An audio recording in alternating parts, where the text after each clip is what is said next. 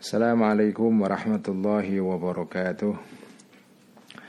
بسم الله الرحمن الرحيم. الحمد لله رب العالمين والصلاة والسلام على أشرف الأنبياء والمرسلين سيدنا وحبيبنا ومولانا وقرة أعيننا محمد وعلى آله وأصحابه ومن تبعهم بإحسان إلى يوم الدين.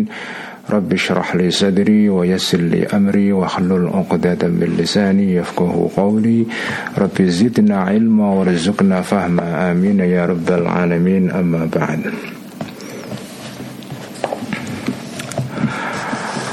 Teman-teman semua, mari kita ngaji kitab Al-Iqtisad meneruskan bacaan kemarin malam.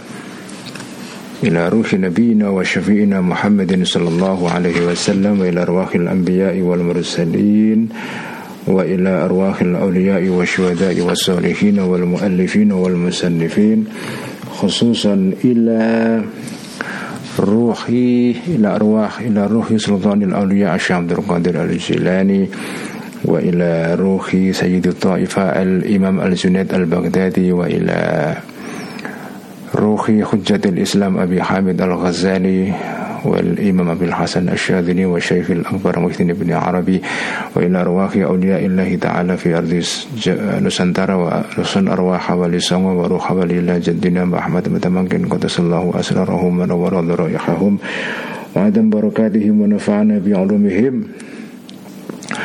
وإلى أرواح علمائنا مؤسسي جمعية نهضة العلماء خصوصا روح حضرة الشيخ هاشم عشاري وروح واحد هاشم قزدرقي عبد الله بحسب الله كي بشيسان سوري كي أسعى سمس العارفين كي خل بنغالان كي أحمد صدق كي معصوم كي علي معصوم كي بشري مصطفى كي عبد الله سلام كي سال محفوظ. غفر الله ذنوبهم وستر عيوبهم ويعلي درجاتهم ونفعنا بعلمهم. وإلى أرواح آبائنا وأمهاتنا وأجدادنا وجدادنا ومشايخنا مشايخ مشايخنا خصوصا روح أبي عبد الله رفاعي وروح أمي سلامة وروح أمي فاطمة غفر الله ذنوبهم وستر عيوبهم ويعلي درجاتهم شيء لله لهم الفاتحة. أعوذ بالله من الشيطان الرجيم. بسم الله الرحمن الرحيم. الحمد لله رب العالمين الرحمن الرحيم. مالك يوم الدين. إياك نعبد وإياك نستعين. اهدنا الصراط المستقيم. صراط الذين أنعمت عليهم غير المغضوب عليهم ولا الضالين. آمين يا رب العالمين. Bismillahirrahmanirrahim. Qala al-muallif rahimahullahu ta'ala Wa nafa'na bihi wa bi'ulumihi Fid daraini amin rabbi yassir wa'in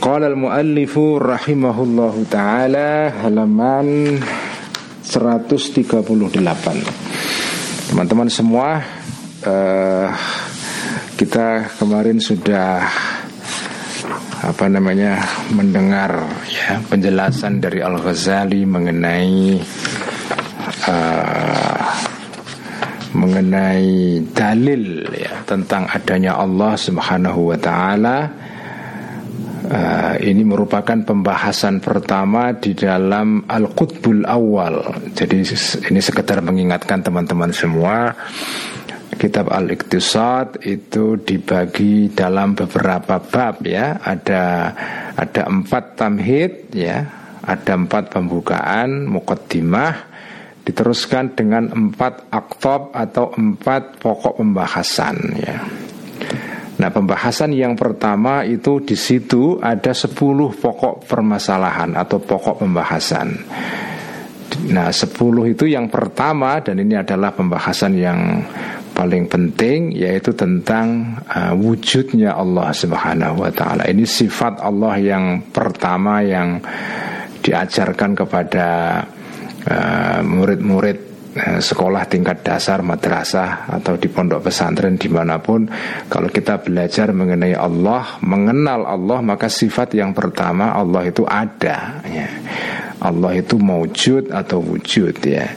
Nah dalilnya sudah diterangkan kemarin Nah bagian terakhir kemarin kita eh, apa namanya membahas agak sedikit apa namanya agak rumit ya ya tapi insya Allah uh, permitan itu membantu kita untuk mengklarifikasi, memperjelas dalil tentang adanya Allah Subhanahu wa taala. Yaitu bagian terakhir itu adalah tentang bahwa tentang konsep gerak dan diam ya, gerak dan diam.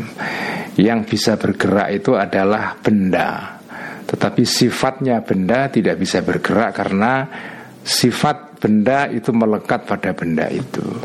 Tapi kalau benda itu bisa pindah dari satu hayis atau tempat yang satu ke tempat yang lain. Nah, perubahan posisi benda ya dari satu apa namanya tempat ke tempat yang lain ya benda yang semula diam menjadi bergerak dari bergerak menjadi diam gerak dan diam al harokah sukun itu adalah salah satu uh, dalil yang paling dasar tentang wujudnya Allah Subhanahu wa taala. Jadi ini konsep sederhana ya. Jangan setiap hari melihat gerak dan diam di mana-mana. Sekitar kita itu selalu ya kita berhadapan dengan dua hal ini. Semua benda itu kalau tidak diam ya gerak, kalau nggak gerak ya diam. Ya, tidak mungkin ada ada keadaan ketiga, tidak ada. Ya, tidak ada apa namanya benda itu kok antara diam dan gerak. Itu tidak ada. Jadi posisi benda kalau tidak gerak ya diam Kalau nggak diam ya bergerak Nah perubahan dari diam dan gerak itulah namanya tabadul pergantian. Jadi pergantian itu menandakan bahwa sesuatu yang sebelumnya tidak ada menjadi ada. Ya. Jadi segala benda di alam raya ini itu ketempatan ya atau di sini disebutkan layahlu anil hawadithi. Semua benda di dunia ini itu tidak lepas dari sesuatu yang hadis, sesuatu yang baru. Artinya semula tidak ada menjadi ada. Nah, sesuatu yang hadis yang paling elementer, paling dasar dalam semua benda itu adalah di dalam setiap benda tidak ada terkecuali pasti di dalamnya ada dua kemungkinan itu kalau tidak diam ya bergerak kalau tidak diam ya bergerak, kalau nggak bergerak ya diam. Nah biasanya benda itu ya bergerak di antara dua itu. Dari semula dia diam menjadi bergerak Dari semula bergerak menjadi diam. Munculnya diam setelah bergerak Atau munculnya bergerak setelah diam Itu kan menunjukkan perubahan. Nah perubahan itu namanya hadis Segala sesuatu yang berubah itu pasti hadis ya. Kullu mutaghayyirin hadithun.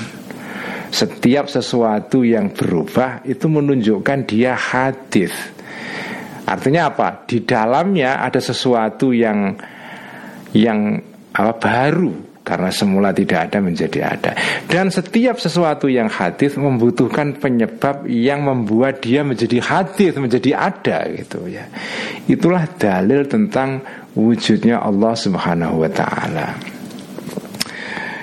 Ringkasnya itu ya. Jadi jadi ini ini uh, diingat-ingat ya teman-teman gerak dan diam ini adalah fondasi dasar sebagai dalil uh, adanya Allah Subhanahu wa taala. Karena gerak dan diam itu menunjukkan bahwa sesuatu itu hadis. Sesuatu itu uh, anyar teko ya baru. Setiap sesuatu yang di dalamnya melekat hadis maka dia juga ikut hadis. Alam raya ini di dalamnya penuh dengan sesuatu yang hadis benda-benda yang bergerak, diam, gerak, diam, terus dan seterusnya. Karena alam raya ini itu tidak lepas dari sesuatu yang hadis, maka alam raya itu juga ikut hadis. Karena alam raya itu hadis, maka dia butuh muhtis. Tuhan atau penyebab yang membuat dia ada. Itulah dalil yang rasional, yang yang ber, yang dasarnya nalar itu ya. Dasarnya nalar murni itu. Jadi nalar manusia itu di dalamnya itu ada hukum-hukum yang yang ya apa namanya yang semua orang akan memahami hukum itu sama ya. Di mana pun orang tahu satu tambah satu dua itu otomatis. Itu namanya badihiyat ya. Hukum akal yang sudah jelas dengan sendirinya tanpa penjelasan. Makanya di dalam bagian awal pembahasan ini dikatakan bahwa segala sesuatu yang hadir itu butuh penyebab. Itu nggak dengar ya? Space-nya nggak ada suara. Masa? Nah terus gimana ini? Padahal sudah Sudah on yuk Kang ya Halo tes Oh belum belum belum Eh? Sudah Mic sudah on ini Is it the space is muted? Iya udah udah hidup ini sebetulnya Waduh kenapa ini ya masih belum anu ya keluar suara. Facebook oke, okay. Twitter no. Spaces no. Uh, Oke, kalau gitu saya matikan dulu uh, sebentar. Nanti saya hidupkan lagi ya. Sebentar ya.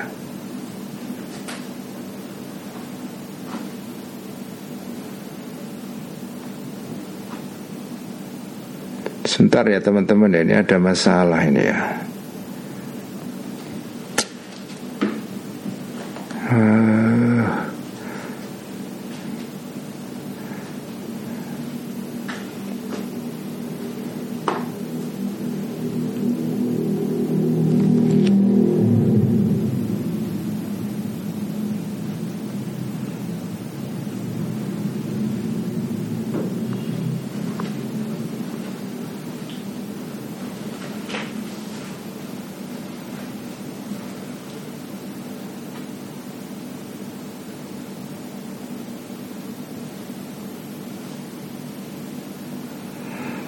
Baik, ini saya ulang lagi teman-teman yang mengikuti ngaji lewat space.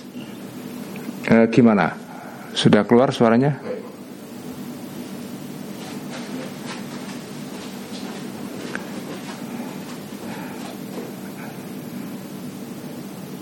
Teman-teman yang ikut ngaji lewat space sudah keluar suaranya? Belum ya?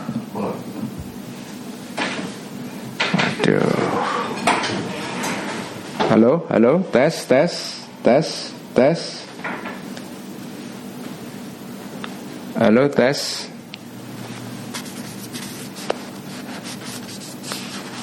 Halo, tes.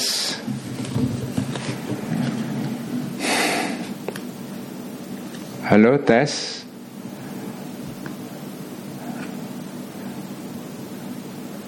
Dengan bisa anu monitor dari Twitter. Keluar nggak suaranya? Bill, gimana Mas Willy? kamu langsung Eh? ada Apa ini sudah ini? Sudah pakai mix seperti kemarin? Eh? Gak ada suara? Loh kok bisa ya? Kenapa ini?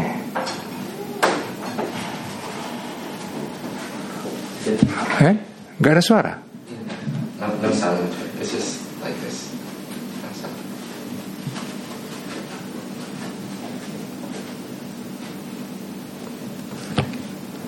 Uh,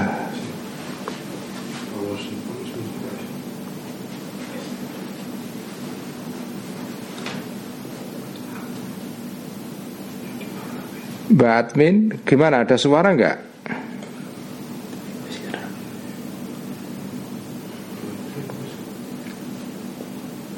Halo? Ada suara? Can you try just using your phone's microphone? Maybe, maybe the... Gak ada, gak bawa saya.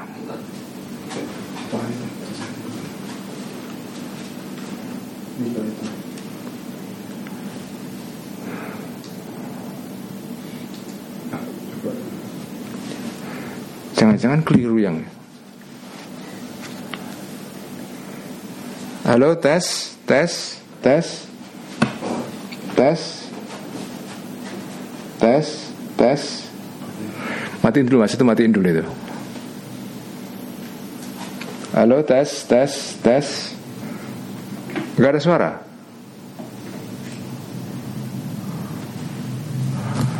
Waduh gimana ini Uh, saya matiin dulu ya. Teman-teman mohon uh, coba kasih komentar di mention saya ya di Twitter. Apakah suaranya kedengaran nggak? Ini saya matikan dulu. Uh, Saya cek di apa namanya di timeline saya. Mohon maaf ya teman-teman ini terganggu sebentar ya. Ah, Ya Allah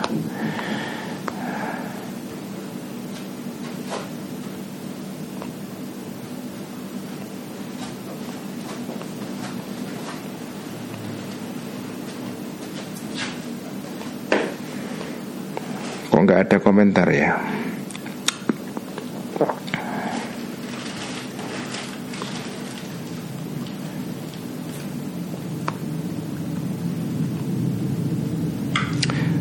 Eh,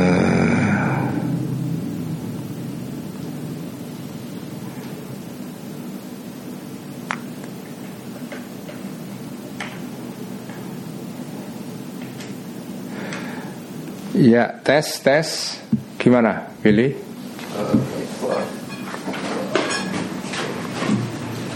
Tes, tes, satu, dua, tiga Mohon maaf ya teman-teman ini ada gangguan di space Eh, Kalau nggak bisa ya sudah kita ngaji lewat apa on Spaces, you're muted. The the Twitter itself is muted. Maksudnya gimana? Um, oh wait, okay, it's gone. But? Tes, tes, satu, dua, tiga No. Okay, I think just keep going then. I just don't think it works. Ya udah. Baik, kita teruskan saja walaupun tidak bisa diikuti di divisi space ya. Mari kita baca halaman 138. Wa ammal aradu. Wa ammal aradu. Sekarang kita bahas meneruskan eh, pembahasan mengenai soal eh, arot ya. Jadi ada, kemarin ada jauhar, ada arot, ada benda, ada sifat-sifat benda. Nah kemarin sudah diterangkan bahwa benda hubungannya dengan tempatnya itu tidak melekat sehingga benda itu bisa pindah dari satu tempat ke tempat yang lain. Wa ammal aradu. Adapun arad yaitu sifatnya benda fa inna ma'ukila maka sesungguhnya bisa dipahami ya arad atau sifat itu bil jauhari karena adanya jauhar. La binafsihi tidak karena dirinya arad ya.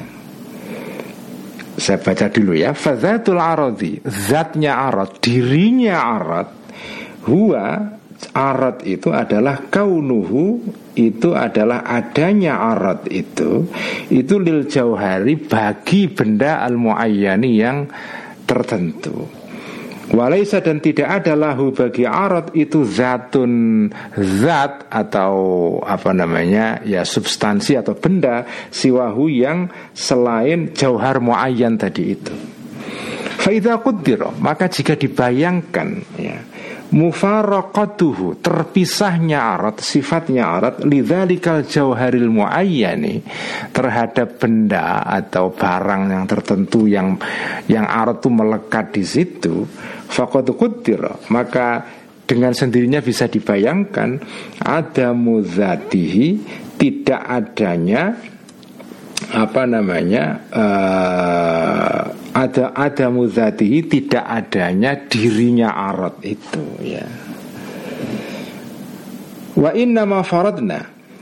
Dan sesungguhnya mengandaikan aku al Ghazali al kalama pembicaraan fituli di dalam panjang lebar ini liyufhama supaya bisa difahami al maksudu maksud dari keterangan ini ya.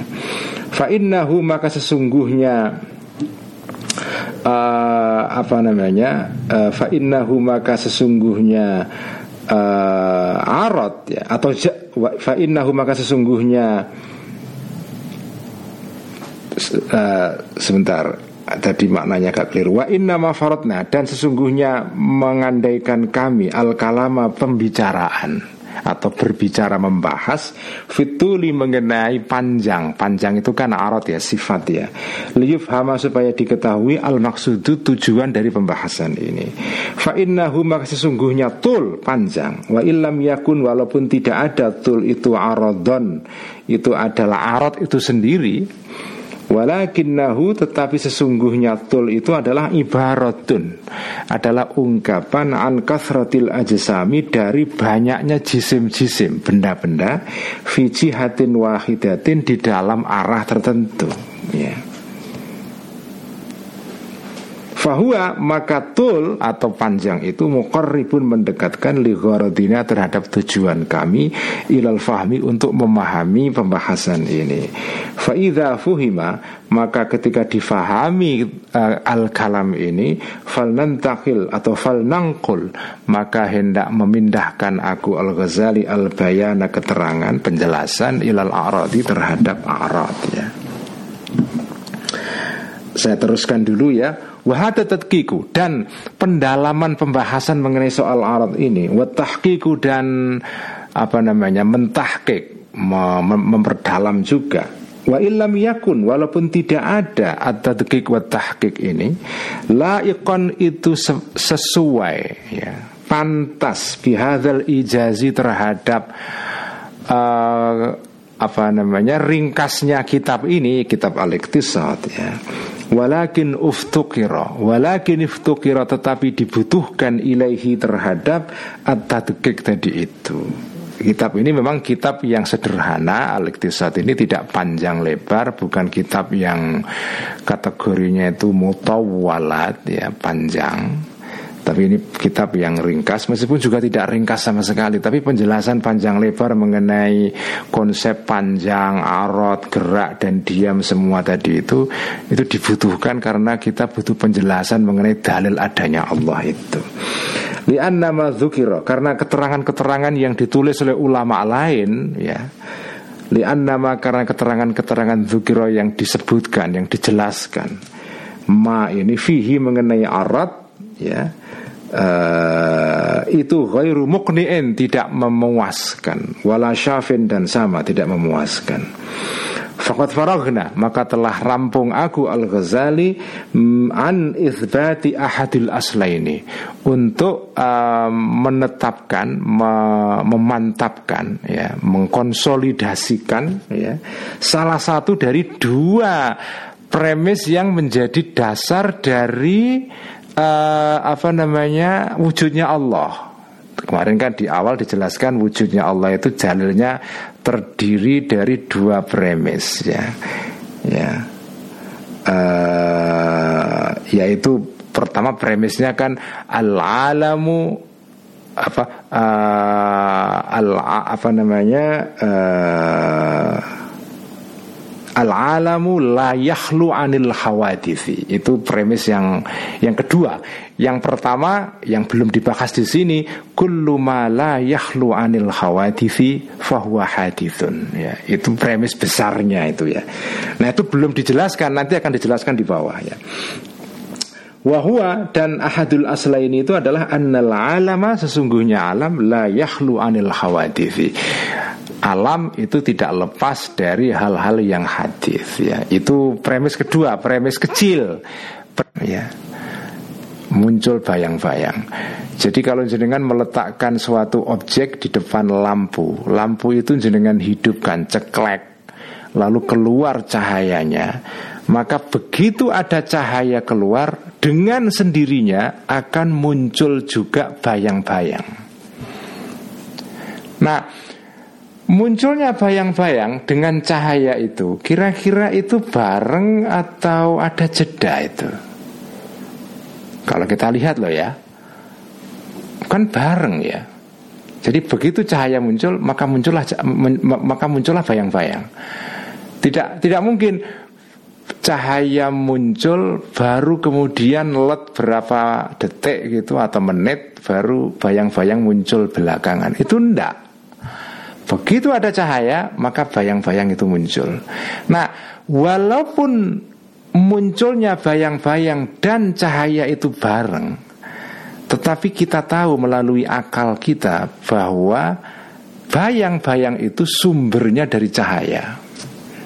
Jadi cahaya adalah sumber bayang-bayang. Meskipun bayang-bayang dan cahaya itu selalu ada berbarengan. Nah, para filosof itu memahami alam dan Allah itu begitu. Allah itu cahaya, alam itu adalah sesuatu yang lahir dari cahaya itu. Jadi begitu Allah ada, alam ada. Sebagaimana begitu ada cahaya, bayang-bayang ada. Jadi tidak tidak mungkin Allah ada terus tidak ada alam, itu tidak bisa. Begitu ada Allah, maka langsung otomatis ada alam. Karena keberadaan Allah itu langsung meniscayakan adanya alam Sebagaimana adanya cahaya meniscayakan adanya bayang-bayang Tidak mungkin ada cahaya tanpa bayang-bayang ya. Tidak mungkin ada Allah tanpa ada alam ya. Jadi alam itu abadi sama dengan Allah Begitu Allah ada Ya kita nggak bisa mengatakan begitu Allah ada karena Allah dari dulu ya ada. Karena Allah dari dulu ada, alam dari dulu juga ada. Jadi keberadaan alam dengan Allah itu bareng. Cuma Allah ini menjadi penyebab adanya alam. Sebagaimana cahaya menjadi penyebab adanya cahaya. Jadi alam itu kodim sama dengan Allah. Walaupun sama-sama kotim Itu tidak berarti bahwa alam itu tidak ada penciptanya.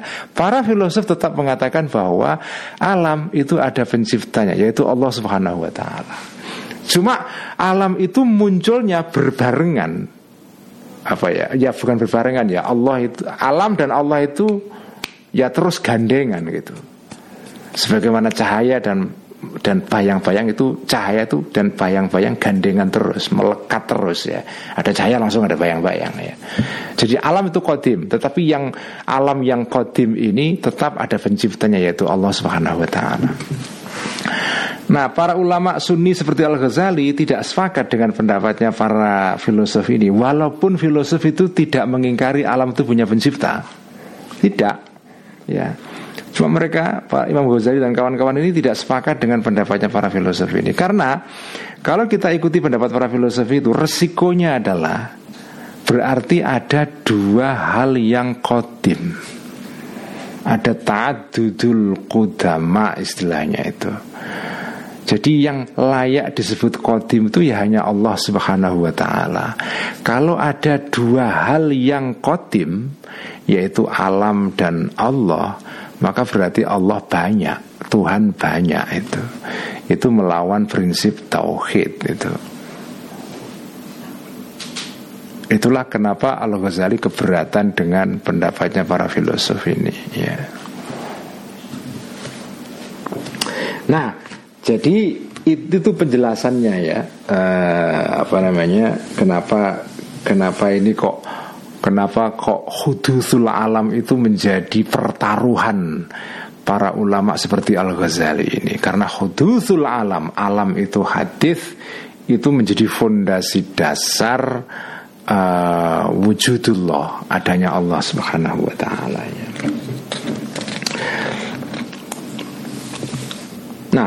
Jadi kita, kita sekarang sudah selesai membahas mengenai soal al aslul al asluthani premis kedua yaitu bahwa alam itu hadis ya dalilnya sudah dijelentrehkan oleh Al Ghazali. Sekarang kita masuk ke premis besar yang pertama. Jadi saya ingatkan lagi dalilnya Al Ghazali tentang wujudullah kemarin itu dikatakan ya berupa dua premis ya. Setiap sesuatu ya yang tidak lepas dari yang hadis maka dia juga hadis ya. Kullu ma la yakhlu anil hawadithi fahuwa hadithun itu premis besarnya. Segala hal yang tidak lepas dari hal yang hadis dengan kata lain, segala hal yang di dalam dirinya ada yang hadis, maka dia juga ikut hadis. Premis kecilnya Alam itu kan kecil spesifik kan Alam itu tidak lepas dari sesuatu yang hadis di dalam dirinya. Apa? Gerak dan diam tadi itu. Maka kesimpulannya alam juga hadis itu. Nah sekarang kita akan bahas uh, premis yang pertama yang besar itu Fa'ingkila Maka jika dikatakan, diucapkan ya Atau ditanyakan. Fakot bagia Maka tersisa al-asluthani Premis yang kedua uh, apa namanya uh, wahwa dan premis kedua ini adalah kaulukum ucapan kalian wahai al ghazali wahai al ghazali dan kawan-kawan ya apa itu ucapan kalian? La yahlu anil hawadithi fahuwa hadithun. Segala sesuatu ya, in kul innama segala sesungguhnya segala sesuatu la yahlu yang tidak lepas ma ini anil khawatifi dari hal-hal yang hadith. Fahuwa hadithun maka sesuatu itu juga hadith ya. famad dalilu alaihi maka apakah dalil argumen yang menunjukkan alaihi terhadap premis kedua ini? Apa dasarnya engkau wahai al-Ghazali mengatakan bahwa segala hal yang tidak lepas dari yang hadith maka dia juga ikut hadith apa dalilnya? Kalau premis yang kedua sudah dijelaskan dan oke okay, kami ikut paham, kami taslim setuju dengan dengan pendapat kamu. Sekarang yang premis pertama, apa dalilnya? Apa buktinya? Kulna mengatakan kita Al Ghazali. Di annal alama karena sesungguhnya alam ya. Laukana jika ada alam ini qadiman itu qadim Kalau alam itu qadim sebagaimana pendapat para filosof tadi itu ma'annahu padahal sesungguhnya alam ini layahlu tidak lepas alam itu anil khawatifi dari hal-hal yang hadis. Lafabatat maka akan maka akan uh, ada ya lasabatat maka akan ada khawatisu hal-hal yang hadis. La awwalalaha yang tidak ada permulaan itu maujud laha bagi khawatir wala lazima dan akan pasti akan tersimpulkan antakuna ada dauratul falaki orbit-orbitnya planet ya putaran-putarannya planet di angkasa sana itu ghairamutanahiyatil adadi tidak selesai tidak berujung jumlahnya artinya abadi ya. Wadhalika dan itu ya ada mutanahi itu muhalun itu muhal mustahil itu li'annahu karena sesungguhnya zalik itu yufdi akan membawa zalika itu ilal muhali kepada hal yang muhal. Wama dan segala sesuatu yufdi yang mendatangkan ma ini ilal muhali kepada yang muhal fahuwa muhalun maka sesuatu itu muhalun juga muhal. Ya. Nah ini ini adalah dalil pertama. Ya ini agak sedikit rumit, dengan agak perlu sabar sedikit ya. Jadi sekarang kita membahas soal uh, apa namanya dalil kedua, uh, dalil kedua atau dalil pertama sebetulnya ya, premis besar tadi itu. Segala sesuatu yang tidak lepas dari yang hadis, maka dia juga ikut hadis. Contohnya jam ini ya. Jam ini itu tempatnya segala hal yang hadis Ya, ini benda namanya jauhar ini ya. Ini namanya alam. Karena yang disebut dengan alam seperti sudah dijelaskan dalam keterangan sebelumnya, apa itu alam? Alam itu isinya adalah al-ajzam wal jawahir. Yaitu benda-benda dan atom-atom. Atom-atom itu adalah benda-benda kecil yang menyusun jadi benda besar ini. Ya, itu namanya al-jawahir ya. Isinya alam adalah ajsam, benda-benda dan jawahir, atom-atom yang menjadi uh, penyusunnya benda-benda itu. Nah, jam ini ini ini ini di dalam bahasa kitab ini disebut dengan jisim ya. Jam ini jisim, kitab ini juga jisim, gelas ini juga jisim ya. Kita ini manusia juga jisim ya, benda ya. Nah setiap jisim itu pasti di dalamnya melekat hal yang hadis. Contohnya misalnya ini jam. Ingat keterangan sebelumnya sesuatu yang hadis yang paling dasar, paling elementer yang ada melekat pada semua benda itu adalah arot namanya gerak dan diam. Segala benda itu pasti kalau tidak gerak ya diam. Itu pasti. Itu arot pertama ya. Arot yang paling dasar, sifat yang paling elementer pada semua benda. Itu di situ di dalam benda itu ada haroka dan sukun. Ada gerak dan diam. Jam ini juga ya bergerak ya diam, ya diam ya bergerak dan seterusnya.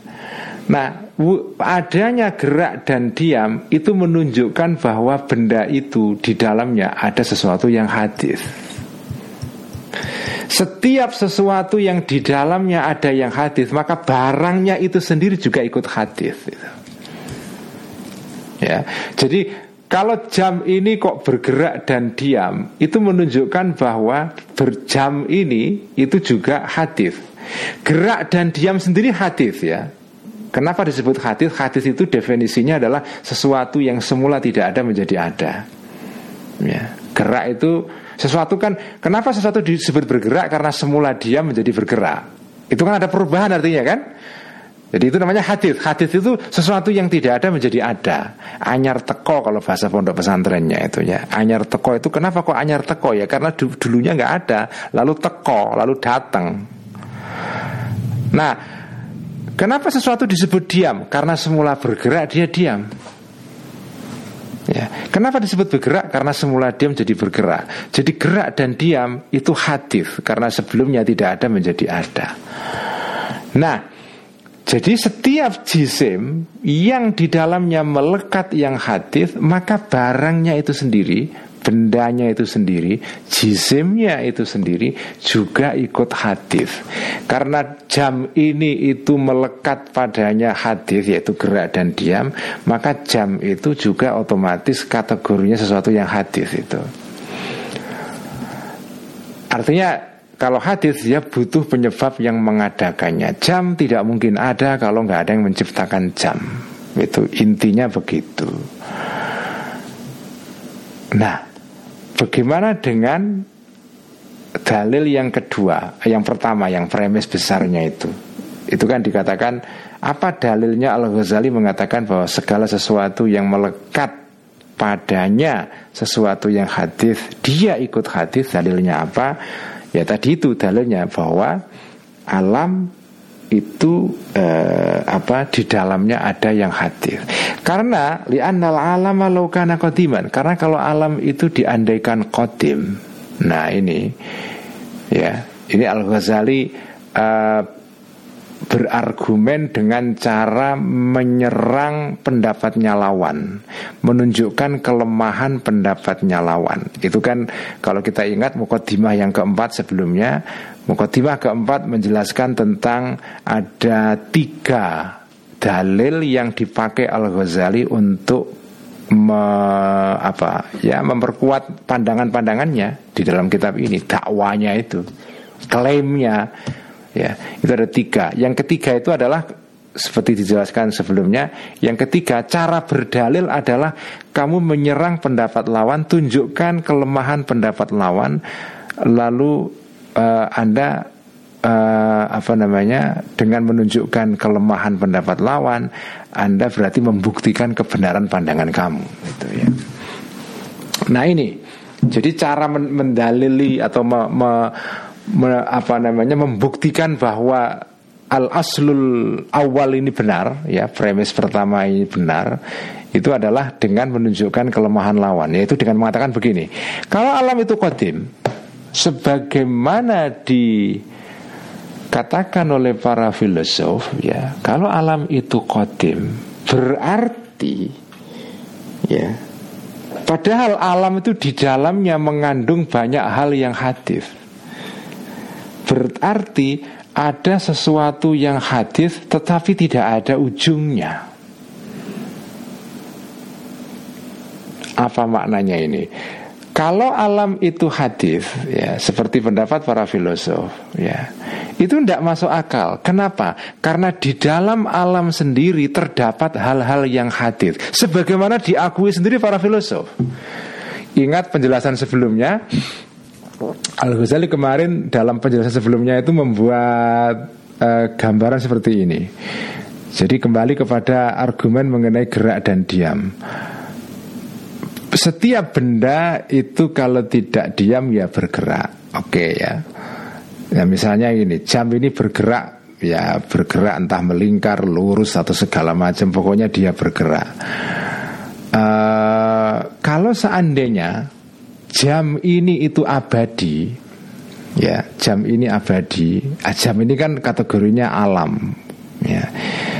Kalau jam ini itu kodim seperti pandangan para filosof.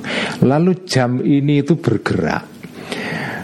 Itu sesuatu yang kodim, yang abadi itu berarti gerakannya juga abadi.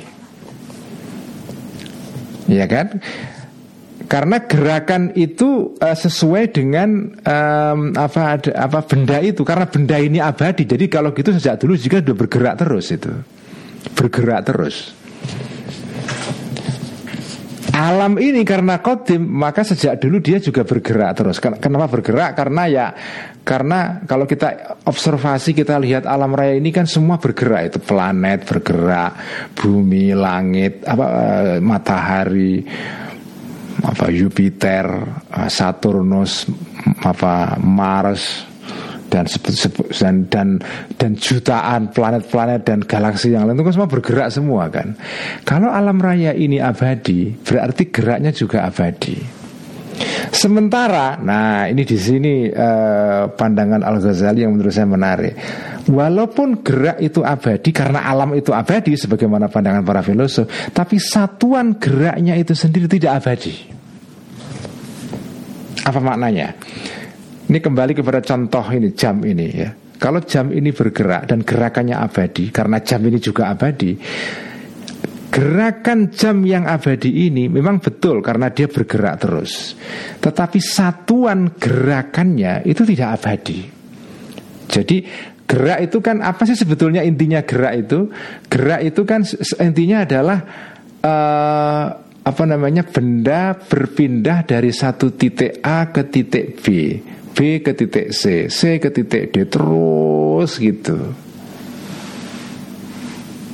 Itulah yang menjelaskan kenapa itu benda itu bergerak karena dia pindah dari satu titik ke titik berikutnya.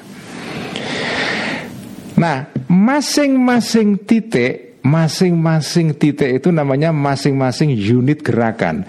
Titik A dan titik B, titik C, titik D dan seterusnya itu hadis pada dasarnya. Karena titik A, eh, titik B itu belum muncul ketika gerak benda itu masih ada di titik A. Dia baru muncul ketika benda itu pindah ke titik B. Titik C itu belum muncul ketika benda itu masih di titik B. Baru kalau pindah ke benda itu pindah ke titik C, C itu muncul. Begitu seterusnya. Artinya masing-masing unit gerak itu itu hadis karena dia semula tidak ada menjadi ada. Gerakannya sendiri kalau dilihat secara keseluruhan abadi, tetapi yang abadi ini tersusun dari sesuatu yang hadis. Karena unitnya gerakan itu semua hadis itu. Ya tadi itu gambarannya ya. Gerak itu adalah kenapa ada gerak? Karena benda bergerak dari satu titik A ke titik B dan seterusnya. Titik B itu belum ada ketika benda masih di titik A. Begitu benda pindah ke titik B baru titik B mau wujud. Artinya dulunya tidak ada menjadi ada. Itulah namanya hadis. Jadi dan ini paradoks. Ini ini nggak masuk akal kok sesuatu yang had, yang kodim di dalamnya ada yang hadis. Ini yang mau ditunjukkan kenapa dalilnya para filosof lawan bicaranya Al Ghazali ini itu tidak masuk akal. Karena ada sesuatu yang hadis di dalamnya meng, eh, ada sesuatu yang kodim tapi di dalamnya ada yang hadis. Itu tidak bisa. Kalau sesuatu itu di dalamnya hadis, maka sesuatunya sendiri juga hadis itu. Jadi pendapat para filosof tentang kidamul alam itu tidak masuk akal. Karena filosof sendiri sebetulnya mengakui bahwa gerak yang abadi itu disusun dari gerak-gerak kecil-kecil yang hadis. Di sini artinya dalilnya lawan itu mengandung kelemahan. Nah, kenapa? Karena sesuatu yang yufdi ilal muhalifah wa muhalun. Sesuatu yang berujung kepada kemustahilan, sesuatu itu sendiri juga mustahil ada. Ya. Jadi kenapa? Karena dalilnya para filosof yaitu tentang keabadian alam itu membawa kemustahilan, yaitu apa? Adanya sesuatu yang hadis di dalam sesuatu yang kodim. Ya. Nah, sesuatu adanya sesuatu yang hadis di dalam sesuatu yang kodim itu tidak mungkin terjadi. Karena kalau sesuatu itu kodim, ya segala hal di dalam dirinya ya kodim semua. Tidak mungkin sesuatu yang kodim di dalamnya ada yang hadis. Kalau sesuatu di dalamnya kok ada yang hadis ya dia hadis. Ya. Makanya dalilnya para filosof ini mengandung kontradiksi. Ya. Jadi tidak bisa dibenarkan itu. Makanya yang kodim hanya hanya Allah Subhanahu wa taala saja. Karena di dalam Allah tidak ada sesuatu yang hadir. Semua Allah itu ya tidak ada yang hadis dalam dirinya. Semua dalam dirinya itu kodim semua ya. Sifat Allah kodim, kalam Allah kodim, irodah Allah kodim, dan seterusnya Ya, segala hal yang berkaitan dengan Allah kodim semua Tidak ada yang hadir Ini yang menjelaskan kenapa para ulama sunni itu tidak sepakat dengan Mu'tazilah Yang mengatakan Quran itu makhluk karena kalau Quran itu makhluk itu sama konsekuensinya sama dengan ini. Makhluk itu artinya hadis kan. Kalau Quran jenengan katakan hadis seperti kata Mu'tazilah itu berarti di dalam diri Allah ada sesuatu yang hadis atau melekat sesuatu yang hadir. Kalau Allah di dalam dirinya melekat yang hadis, maka Allah juga ikut hadir. Itu penjelasannya kenapa kok Pak Al Ghazali itu apa ya ngengkel ya bertahan mati-matian atau para ulama sunni pada umumnya tidak mau mereka berpendapat Quran itu hadis atau makhluk seperti pandangan para Mu'tazilah. Karena kalau Quran itu makhluk Ya resikonya itu sama dengan ini. Ini ini menimbulkan kemustahilan sama dengan alam itu kodim. Nah tapi di dalam yang kodim kok ada yang hadis? Tidak mungkin. Kalau sesuatu itu kok kodim ya segala hal tentang sesuatu itu ya kodim semua. Tidak mungkin ada yang hadis itu. Sementara para filosof sendiri mengakui bahwa di dalam alam itu ada hadisnya. Ya kalau ini ini anu lah ya ini ini dalil tentang gerak yang kodim ini agak abstrak. Ya sederhana saja lah. Kalau alam itu kodim, eh, kalau mau mau menggunakan argumen yang sederhana, kenapa di dunia ini kok banyak sesuatu yang hadir? Di dunia ini ada mobil, yang semula tidak ada diproduksi jadi ada. Di alam raya ini ada gedung yang dulunya tidak ada menjadi ada. Lalu ada gedung yang semula ada dihancurkan jadi nggak ada lagi. Semua hal yang di alam ini hadir semua, nggak bisa diingkari itu. Jadi filosof yang mengaku mengklaim bahwa alam itu kodim, itu pun tidak bisa mengingkari bahwa di dalam alam raya itu sendiri banyak yang hadis. Ya. Ada bayi yang dulunya belum lahir lalu lahir ya. Atau setelah lahir dewasa lalu tidak ada lagi mati ya. Ada orang yang semula lapar, buka puasa lalu kenyang. Ya, itu kan kenyang semula tidak ada menjadi ada, lalu besok puasa lapar lagi. Yang semula kenyang, kenyangnya hilang karena puasa. Segala hal di alam raya ini hadis semua. Bahwa di dalam alam raya ini hadis itu diakui sendiri oleh para filosof. Karena secara faktual ya begitu, de factonya memang semuanya hadis itu. Nah artinya kalau para filosof berpandangan bahwa sesuatu alam itu kodim Berarti resikonya adalah sesuatu yang kodim yaitu alam Mengandung yang hadis Dan itu tidak mungkin terjadi Ya, nggak mungkin barang itu kodim tapi isinya kok hadis itu. Nggak mungkin. Barang itu kalau kodim ya semua di, di dalamnya had, kodim semua, kodim semua. Ya. Tetapi kan enggak. Wong, wong buktinya banyak hal yang baru semua. Ya itu yang itu itu kelemahan dalilnya para filosof di sini. Tentu saja para filosof para filosof ini juga punya jawabannya ya bukan berarti kalau sudah dijawab Al Ghazali begini selesai juga enggak ada jawaban baliknya tapi tidak usah saya terangkan di sini ya nanti bingung. Tapi intinya begitu. Jadi Al Ghazali menyangkal pendapatnya para filosof yang berpendapat bahwa alam itu kodim karena Kenapa kenapa menyangkal? Karena pendapat ini itu menimbulkan kemustahilan. Sesuatu yang menimbulkan kemustahilan dia juga ikut mustahil. Ya. Otomatis itu kan. Kalau sesuatu itu ujungnya kemustahilan, maka dia juga ikut mustahil itu. Wanahnu, mari kita teruskan ya. Wanahnu dan kami ya nubayinu akan menjelaskan aku Al-Ghazali anau sesungguhnya keadaan berikut ini domir sya'an yalzamu uh, pasti atau ya otomatis pasti alaihi terhadap apa namanya uh, alaihi terhadap tadi ini uh, sesuatu yang yang mendatangkan kepada kemustahilan itu juga mustahil juga ya Salah muhalatin ketiga hal yang mohal ya. Jadi proposisi atau pendapatnya para filosof tentang kidamnya alam itu akan berujung kepada ketiga tiga kemustahilan.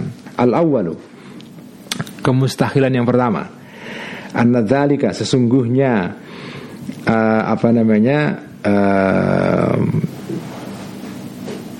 annahu yufdi al muhal tadi itu lau sabata jika ada atau tetap zalika itu lakana maka ada. Koding kodo akan apa namanya selesai akan berujung.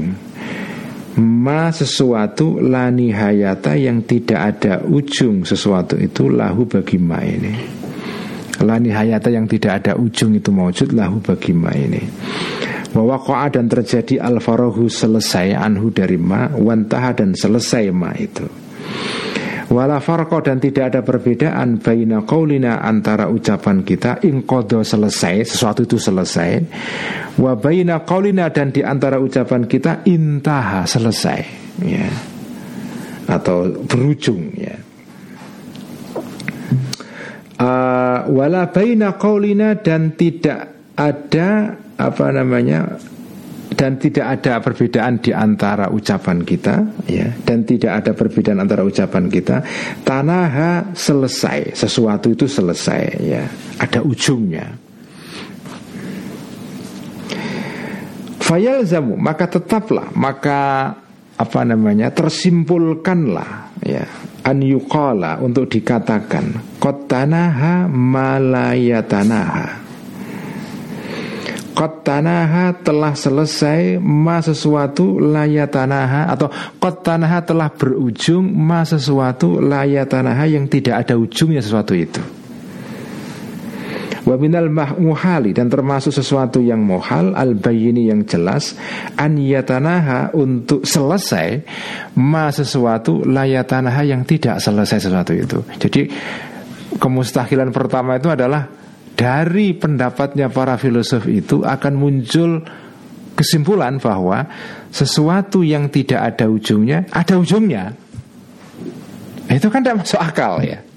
Itu sama dengan mengatakan bilangan yang genap itu ganjil. Itu kan mustahil karena genap dan ganjil itu berlawanan. Kalau bilangan itu genap ya tidak ganjil, kalau bilangan ganjil ya tidak genap. Kalau jenengan mengatakan bina, bilangan yang genap itu adalah juga ganjil. Itu secara nalar pun kita tidak bisa membenarkan itu. Ya, itu sama dengan kita mengatakan uh, apa namanya satu tambah satu ada dua, tetapi satu tambah satu juga ada tiga. Lah itu tidak bisa. Kan harus milih satu tambah satu itu dua atau satu tambah satu tiga. Ya, nggak bisa dua-duanya benar. Harus ada yang salah. Ini namanya prinsip non kontradiksi. Sesuatu yang hanya mengandung dua kemungkinan A atau B. Kalau yang A salah maka B yang benar. Kalau B yang benar maka A yang salah. Itu kan ya itu namanya kalau jenengan sekolah dulu itu jawaban namanya multiple choices itu kan. Atau bukan multiple choices tapi uh, apa namanya pertanyaan ganda. Jadi jawabannya itu kalau enggak A ya B, kalau enggak B ya A. Begitu A benar maka B salah. Kalau B benar, A yang salah.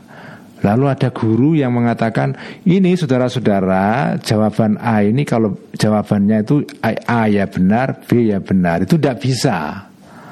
Ya, karena jawabannya hanya mungkin mengandung dua kemungkinan saja A atau B. Jadi uh, apa namanya pendapatnya para filosof yang mengatakan bahwa alam itu abadi itu membawa kepada kemustahilan. Pertama kemustahilannya adalah yaitu ya kalau alam itu abadi itu sama dengan mengatakan bahwa sesuatu yang tidak ada ujungnya karena abadi ada ujungnya.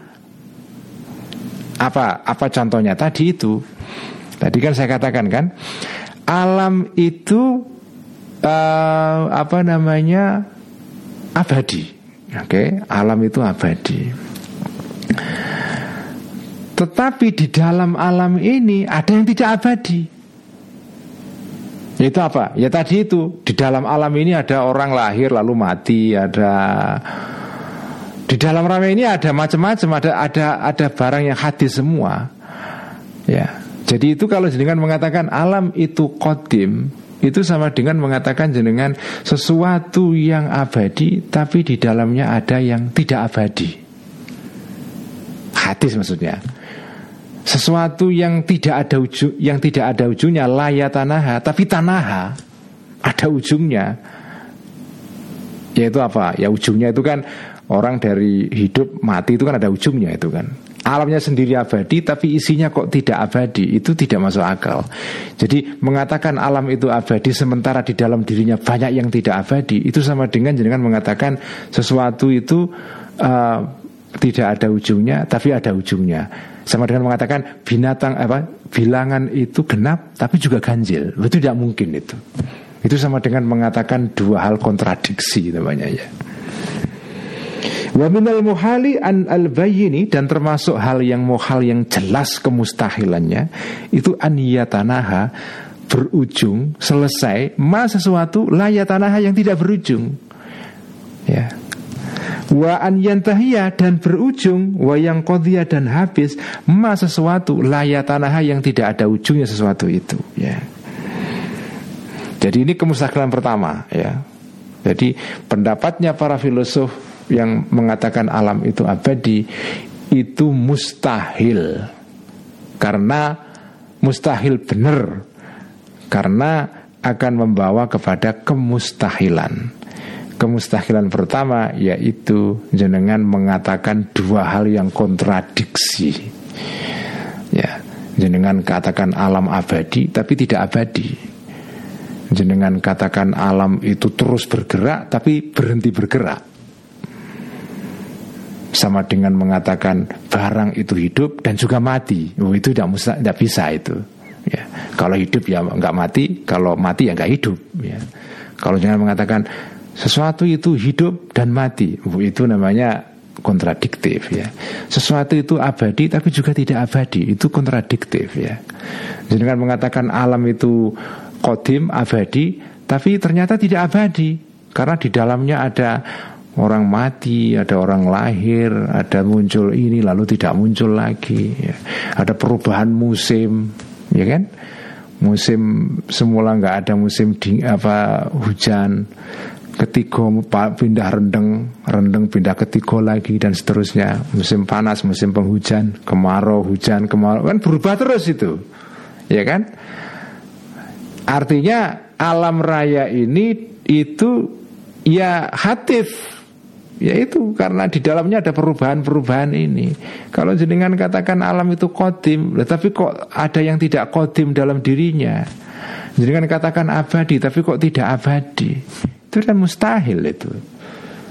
Itu sama dengan mengatakan orang tidur dan melek. Ya nggak bisa kalau kalau tidur ya mel, nggak melek, kalau melek ya nggak tidur. Itu. Jadi jadi jadi kemustahilan pertama adalah pendapatnya para filosof itu berujung kepada menyebabkan kita melawan prinsip non kontradiksi yang itu merupakan hukum akal yang normal. Ya. Akal manusia itu tidak bisa menabrak hukum non kontradiksi. Kalau sesuatu itu hanya mengandung dua kemungkinan, tidak mungkin dia dua-duanya. Manusia kalau tidak hidup ya mati, tidak bisa dua-duanya. Ya. Jadi segala hal yang hanya mengandung dua kemungkinan, lalu dia uh, hanya misalnya dia hanya uh, apa yang berlaku kemungkinan pertama, maka kemungkinan kedua otomatis tidak berlaku. Ya. Jadi ini pendapat para filosof ini berujung kepada yaitu resikonya menabrak prinsip nalar manusia yang wajar yaitu uh, hukum non kontradiksi ya. Nah ini uh, dua dua kemustahilan yang lain nanti kita baca besok malam ya. Uh, kita selesai di sini dulu. Wathani wallahu alam. اللهم صل على سيدنا محمد طب القلوب ودوائها وعافية الأبدان وشفائها ونور الأبصار وضيائها وعلى آله وصحبه وسلم. اللهم صل على سيدنا محمد طب القلوب ودوائها وعافية الأبدان وشفائها ونور الأبصار وضيائها وعلى آله وصحبه وسلم. اللهم صلِّ على سيدنا محمد طب القلوب ودوائها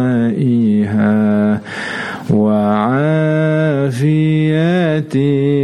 الأبدان وشفائها ونور الأبصار وضيائها وعلى آله وصحبه وسلم Sekian Assalamualaikum warahmatullahi wabarakatuh